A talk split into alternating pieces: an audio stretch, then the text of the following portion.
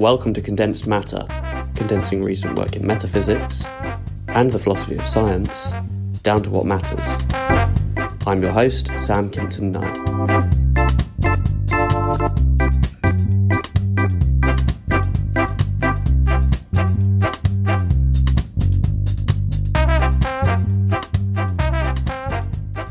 Today I'm joined by my friend and colleague, Dr. Toby Friend. Toby's a research associate on the Metascience Project at the University of Bristol, and we'll be discussing Toby's recent paper, Megarian Variable Actualism, published in Synthese in 2021. So I'll just start by giving a brief overview of the paper, and then we can get into the discussion. So philosophers have tended to divide properties into two classes, the categorical and the dispositional. Among the categorical properties are those such as pain and triangularity, and among the dispositional properties are fragility and malleability. We might say that categorical properties are all there or wholly present in their instances. If you stub your toe, the pain is wholly present in you, and the triangularity of a Dorito is wholly present in the Dorito. Dispositional properties, on the other hand, are not wholly present in their instances. They point beyond their instances to some characteristic manifestation property. A fragile vase, for example, can break or is liable to break under appropriate circumstances. The property fragility points beyond what is actual to its merely possible manifestation, namely breaking. Now, powers are essentially dispositional properties. So understood as a power, the property fragility is essentially tied up with a disposition to break. And from this, it follows that it's necessary that any fragile object is disposed to manifest breaking. I'll talk in terms of powers from now on. It's a platitude about powers that they need not ever actually manifest the properties to which they point. So a vase is fragile even if it never actually manifests breaking. A lump of clay is malleable even if it remains forever in the same shape. Toby Friend wants to deny this platitude about powers. He argues that powers are in fact always manifesting. The claim that powers are always manifesting has come to be known as Megarian actualism, and it's related to the idea that something is possible only if it's actual. His strategy turns on the fact that powers' manifestation properties can be understood as coming in degrees. So in the fragility example, fragility's characteristic manifestation property, breaking, comes in a range of determinate degrees. A fragile vase could break into 2 pieces, 4 pieces, 10,000 pieces, or it could be turned into plasma. Any of these would count as manifesting the vase's fragility by breaking. But crucially, Toby argues that even breaking into 0 pieces counts as manifesting fragility because this counts as one of the degrees of breaking. It's breaking with degree 0. Hence, a fragile vase is always manifesting its fragility by instantiating breaking to some degree or other. Toby then generalises the point by arguing that for any power, its manifestation can be understood as coming in degrees, and he argues that manifesting a property to the 0 degree should nonetheless count as manifesting that property. Hence, powers are always manifesting. Toby argues that this way of understanding powers is supported by actual scientific practice and yields some nice responses to some old puzzles. So is that a fair summary, Toby? And would you like to elaborate a bit? Yeah, I think that sounds like a good summary. In light of the way you introduced powers just now, maybe it's worth advertising a potential benefit of the Megarian view I describe. I guess the idea is that if we adopt this Megarian view, we may no longer have to say that powers are not wholly in their instances. They can be rather more like the triangularity of the Dorito, since what powers point to is always instantiated alongside their instances. If that is something that worries you as a prospective believer in powers, then my hope is that the Megarian view I've described might make it more acceptable. I also think it's worth emphasising that in the paper I motivate the Megarian view by starting with the scientific cases. The insight is supposed to be that scientific dispositional properties or powers and their manifestations are often represented by variables like specific heat capacity is a power or dispositional property which manifests by temperature change in the object which has it, or the price elasticity of a commodity manifests by a change in the price of that commodity. And carrying capacity is a power or a dispositional property of a habitat which manifests by a rate of growth of a population. When we look at how dispositional properties feature in scientific equations, it seems to me much more immediately plausible to think that when the manifestation takes any value, even a 0 value, that's still a representation of what the dispositional property is in some sense doing. We could take an example. You gave the example of fragility above, but maybe just to look at one that's maybe a bit more scientific. The stiffness of a spring is a dispositional property or power which manifests by the amount it stretches or compresses under a load force. And we describe this with Hooke's equation, F equals K, representing stiffness, times extension, X. When there's a load force of 10 newtons, say, the spring may manifest its stiffness by stretching a centimetre. When there's a load of 5 newtons, the spring may manifest its stiffness by stretching half a centimetre. And when there's a force of 0 newtons, then it stretches 0 centimetres. But stretching 0 centimetres in response to 0 newtons is just of the same kind of behavioural characteristic as stretching 1 centimetre in response to 10 newtons or half a centimetre in response to 5 newtons, or at least that's the idea. So there isn't really a possible scenario in which a spring stiffness is not manifesting, since it's always experiencing some value of force. That's great. Thanks very much indeed, Toby. Okay, so now can you just tell us a bit about the background to this paper? What got you thinking about this stuff in the first place? Yeah, well, I could talk for a long time about this. I guess you could call me a recovering Humean. My PhD thesis and a lot of the work that I've done to date has been broadly in the tradition of the view that there aren't any necessary connections in nature, just like Hume thought. But to be honest, I've never really felt comfortable with that view. The world always seemed to me causally connected in a way that Humeans just don't want to agree with. So I'd like to find an alternative framework to work within. And dispositionalism has always seemed like an obvious candidate. Dispositionalists believe that the pointing that powers exhibit to other properties, their manifestations, is a real feature of the world. And I'm thinking maybe that's the connection in the world that I've been looking for. But dispositionalists famously face serious philosophical problems. My exploration of Megarian actualism was really motivated by the problem that if objects don't manifest their dispositions, then they will be in some sense pointing to something that both exists but also cannot exist. If the property of breaking, for example, is what instances of fragility must point to for the sake of their very identity, then its breaking must surely really exist. But if the vase is not actually breaking, then how can its breaking exist? This problem is sometimes referred to as the problem of unmanifested powers, and a number of philosophers have discussed it. Armstrong, I think, possibly the first. It's generally conceded that Megarian actualism is a way out of this problem because it allows that powers do always manifest and so always have something to point at. Having said that, adopting Megarian actualism isn't, for me at least, a straightforward resolution to the problem. The form of Megarian actualism which I defend in the paper, is what I call Megarian variable actualism. The idea is that powers point towards variable properties, like degree of breaking, rather than the simpler property of just breaking. That's what the scientific examples seem to motivate, and it's the only way that I can see to make a plausible response to the various complaints people have made against Megarian actualism over the years. But variables are quite reasonably thought of as disjunctions of values. The degree of breaking, some have thought, just is the property breaking to the degree 0 or breaking in 2 or breaking in 3 or breaking in 4 and so on. To solve the problem of unmanifested powers, which motivated my interest in Megarian actualism in the first place, then the dispositional property of fragility would need to point to all these values. But for fairly obvious reasons, I find it implausible that fragile things are always breaking in every possible way that they could all the time. I think there is a way out of this issue that makes Megarian variable actualism a good response to the problem of unmanifested powers, and that's to deny that variables are just disjunctions of values. In some sense, it needs to be that variables themselves, which are more fundamental than the values they take. But all this is beyond the scope of the paper itself. I found in thinking about these things that Megarian variable actualism, in fact, has other things which motivate it besides the hope of responding to the problem of unmanifested powers. It seems to me to be suggested by scientific considerations and helps deal with other problems about epistemic access to powers. I guess I hope one day to get round to writing something about the end goal of applying the view to the problem which initially motivated, but that's probably some way off in the future. Cool, thanks, Toby. Interesting you describe yourself as a recovering Humean, because sometimes I think maybe I'm moving in the opposite direction. I used to have very strong anti-Humean intuitions, but those are slightly weaker these days. We're mixing in the middle. Exactly, yeah. Okay, so at one point you ask what Megarian actualism would amount to in the context of quantitative powers, if not the view that you sketch, according to which powers always manifest at least some possible value of the manifestation variable.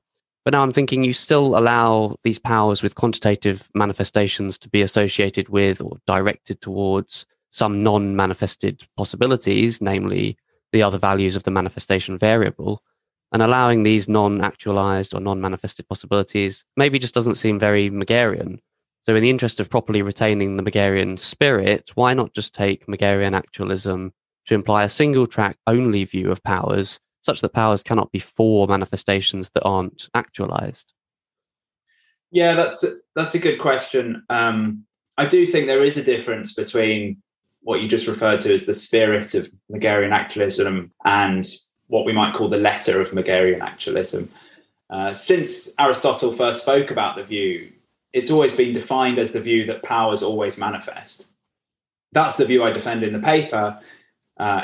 It fits the definition, so technically it fits the letter of the Megarian view. But I respect the fact that it might not adhere to the spirit of Megarian actualism. Traditionally, the view has been used as a point of contrast with dispositionalism, or at least the kind of dispositionalist views that people have wanted to advocate. Dispositionalists have often wanted to say that their view is not one of Megarian actualism because they want to allow that things could happen, which in fact don't. They also want to say that this is explained in part, at least, by the nature of powers. As you say, Megarian variable actualism allows that powers could be manifesting in ways that they don't. There are values of powers manifestation variables which could manifest, but they aren't because they're manifesting some other value. A spring, for instance, could be stretching 2 centimetres, even when it's actually stretched 1 centimetre. In this sense, my Megarian actualism isn't in line with the spirit of using it as a contrast class, which dispositionalists have wanted to refer to in order to help define their view. Indeed, I think the view I defend is 100% dispositionalist friendly. We could, I suppose, redefine Megarian actualism so that what is Megarian actualism in letter is Megarian actualism in spirit, maybe in that way you just suggested. Then my view wouldn't be Megarian anymore, I suppose. But that's not really such a big problem for me. I'm happy just to have pointed out that in objecting to the spirit of Megarian actualism, as dispositionalists have often seen it, they have not been careful to see that the spirit can be denied without giving up on the letter of Megarian actualism, as everyone has been defining it up till now. And there are some good reasons, I believe, for wanting to maintain that letter of Megarian actualism, which I talk about in the paper.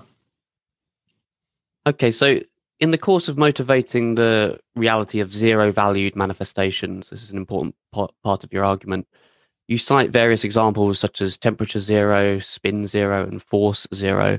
But now I wonder if these are all really analogous. So it seems to me that temperature and force are kind of disanalogous in the sense that temperature zero on either the Celsius or the Fahrenheit scale is clearly just a conventional name for some position on the scale. I see that.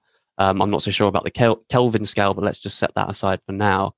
So it makes sense to say that zero temperature on one of these scales isn't really an absence of temperature. But zero force really does seem like an absence of force. We don't call zero force just by convention. It seems that we're actually denoting an absence of something here. So when the manifestation of a power is zero force, maybe contrary to what you suggest, it really is appropriate to say that the power is unmanifested.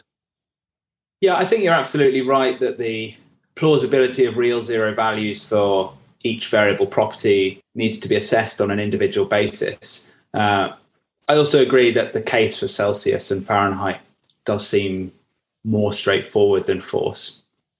Obviously, as a defender of Megarian variable actualism, I think that there will be some defense of the existence of zero values for every real manifestation property out there, but that still leaves quite a lot of scope for our treatment of any particular candidate. In general, I think there's always the option to consider that some variable property whose zero values are hard to conceive of being real are not real for any value. We might say that force, for example. Force is often claimed not to be a real property. In pre-Hamiltonian mechanics, for instance, force can appear to be just a placeholder for a rate of change in momentum. In advanced mechanics, force is often nowhere to be seen at all. Physicists and engineers often prefer to work in terms of gradients of potential energy. But zero values of gradients are, at least seems to me, as acceptable as any other kind of gradient. And zero potential energy for a system it's just an arbitrary choice of the person doing the calculation problem. So if we're willing to kind of give up on the reality of force, then obviously there's not going to be a problem there. But say we do want to acknowledge the reality of some candidate variable like force, I think a case can be made for the reality of the zero value. And I think here it's helpful to think of experiments where force seems relevant. So we might consider Millikan's oil drop experiment, where tiny oil drops were statically charged and set free in an electric field, which attracts them upwards while their own mass is pulling them downwards. Millikan's aim was to find that the value of the electric field, which would make the oil droplets fall or rise at a constant rate. And he wanted to do that so he could assess what the value of the static charge was on each oil drop. When this is achieved, though, when you get a constant rate of velocity of these oil drops, there's obviously a zero total force on each droplet. And I think we want to say that not because there was no force acting on the droplet, but because the gravitational force and the electrostatic force in these cases are cancelling each other out, allowing that there to be zero force in such a state rather than no force. Seems to me to make it clearer that the state in which the oil drops are moving at a constant velocity is continuous with states in which either gravity or the electric field win out, so that the droplet accelerates. It also seems to me to make sense of the fact that something is happening to the droplet in that state. It's being constrained by counteracting forces operating in an opposite direction. Nevertheless, I guess some are probably going to be just unhappy with this kind of way of thinking. And I think it's probably only fair to reference Newton's first law, which is often characterized as saying that objects remain at rest or constant velocity unless acted on by a force. And that certainly makes it sound like the zero value of force is an absence of force. And maybe we should think that, since forces are created by the exchange of bosons, an exchange of no bosons would create no force, so not zero force. I suppose to really have it out over the specific example of force, we'd have to determine whether we're talking about special forces like gravitational and electromagnetic forces or total force. And we'd also need to distinguish between the fundamental forces and the non-fundamental forces. But perhaps all this is more than the Megarian actualist really needs to consider. What they claim, or what I claim, is only that powers will always manifest. If zero value of force is just not a real thing, then if some powers manifest force at all, then it simply must always be a positive value of force. And that's not implausible, I think. Force is the manifestation of two masses in proximity with each other, or at least gravitational forces. But two objects with a positive mass will always exert some positive force, as long as they're not infinitely far apart. An object which doesn't have positive mass, like a photon, will not establish any gravitational forces on other masses. But that doesn't commit us to saying it exerts zero force. What would commit us to saying that is if we were also committed to saying that photons have zero mass rather than no mass. Now, to be honest, I'm not totally sure I'm happy with saying photons have no mass, but that's always an option if we find that we'd otherwise be committing to photons not always being able to manifest. In general, the Megarian is only committed to there being real zero values for real manifestation variables which actually exhibit that value. They aren't committed to there being real zero values for the variables which represent the dispositions themselves, nor for manifestation variables which never go to zero. And they certainly aren't committed to every zero value for every scientifically useful variable being real. At one point, you note that the reciprocal of a zero value is an infinite value. And so if we were to deny the reality of zero values, we should also deny the reality of infinite values. But you say that it would be odd to deny the reality of infinite values. Now, I'm just not quite clear why this would be so odd. So I wonder if you could tell me a bit more about why we can't just deny the reality of infinity. Yeah, I think that's a reasonable thing to push me on.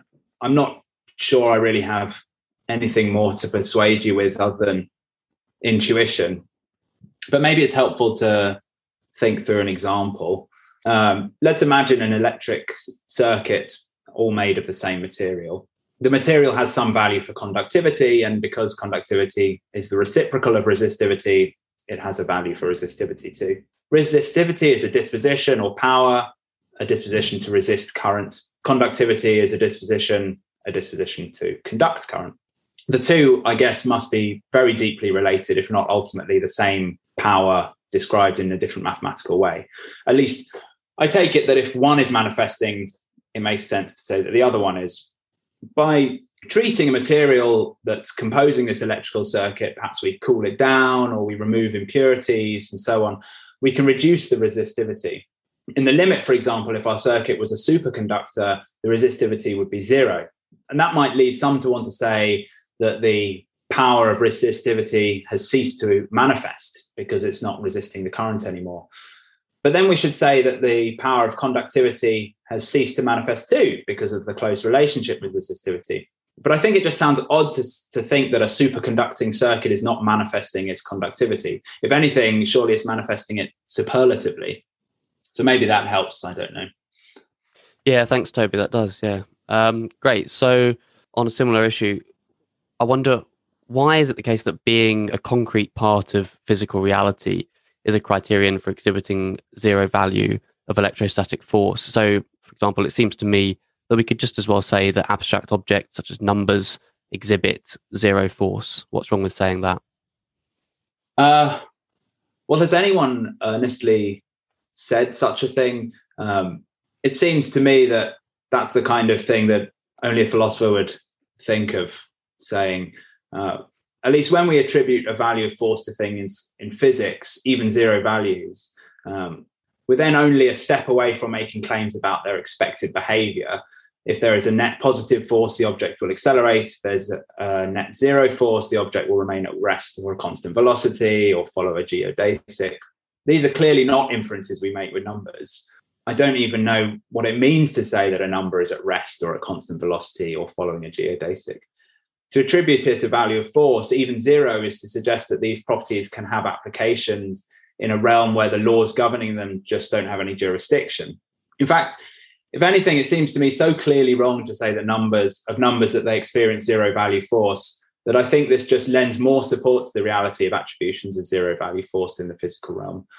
It's having zero force as opposed to no force that helps to constitute something's physicality. Yeah, fair enough. I think I see that. Great. So you say that you're inclined to attribute to all physical reality some value for every physical power, because all things could be said to exhibit the manifestation of any given power with zero value. But doesn't this then kind of trivialize the attribution of powers, because everything will have every power, and so powers become kind of perhaps less interesting and important? Yeah, I admitted to being inclined to say that. I didn't defend it much in the paper other than saying that it seemed to be suggested by the way zero values were treated in physics. But I don't think it trivializes the attribution of powers. First, the claim was really supposed to be restricted to the physical realm. And I meant that in the sense of objects which are governed by the laws of physics. I don't know if I'd want to say that abstract objects or macroscopic objects governed by different laws of the special sciences, for example, manifest every power with some value. For instance, I don't think it's reasonable or perhaps even meaningful to attribute numbers a value of force, as we've just talked about, nor to attribute, say, an economy with an electrical charge. Focusing on the entities of physics, I think the claim that every object has every power to some degree and so manifests it to some degree is not too radical, though.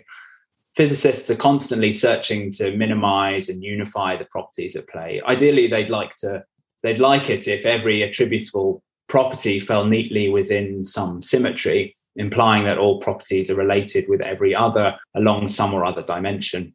In light of that, it seems to me reasonable to think that every physical object will have every physical power to some positive or negative degree, whether that degree can be captured within the unifying symmetries of physics.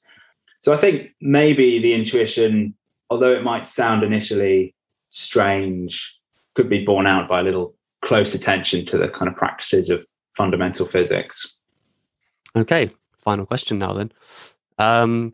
Okay, so if the manifestation of some power is the exertion of a force, and the exertion of a force only, then wouldn't it be the case that we couldn't detect this power when the value of the force manifested is zero, right? So in this case, I worry that your view might well succumb to the S-field and Sash problem that you mentioned about the possibility of undetectable powers.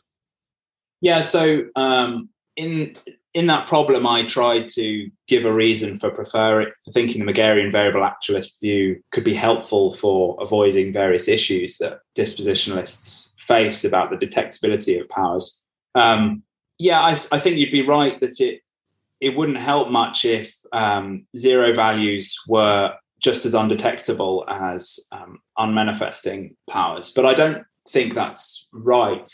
Zero values of force, for example, are detectable, at least no less so than positive values. In a bubble chamber, for example, the kind of things they have set up in large Hadron colliders, where they watch the tracks left by particles created after some collision event.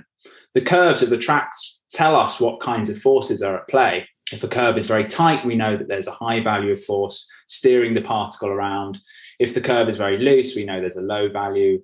If the curve is a straight line, we know that there's no force. Of course, there are inevitable issues of accuracy in measurement. How do we know that the curve is a straight line, not an arc of some radius? But that's no more difficult than the issue of knowing that some curve has an arc of some particular radius than another.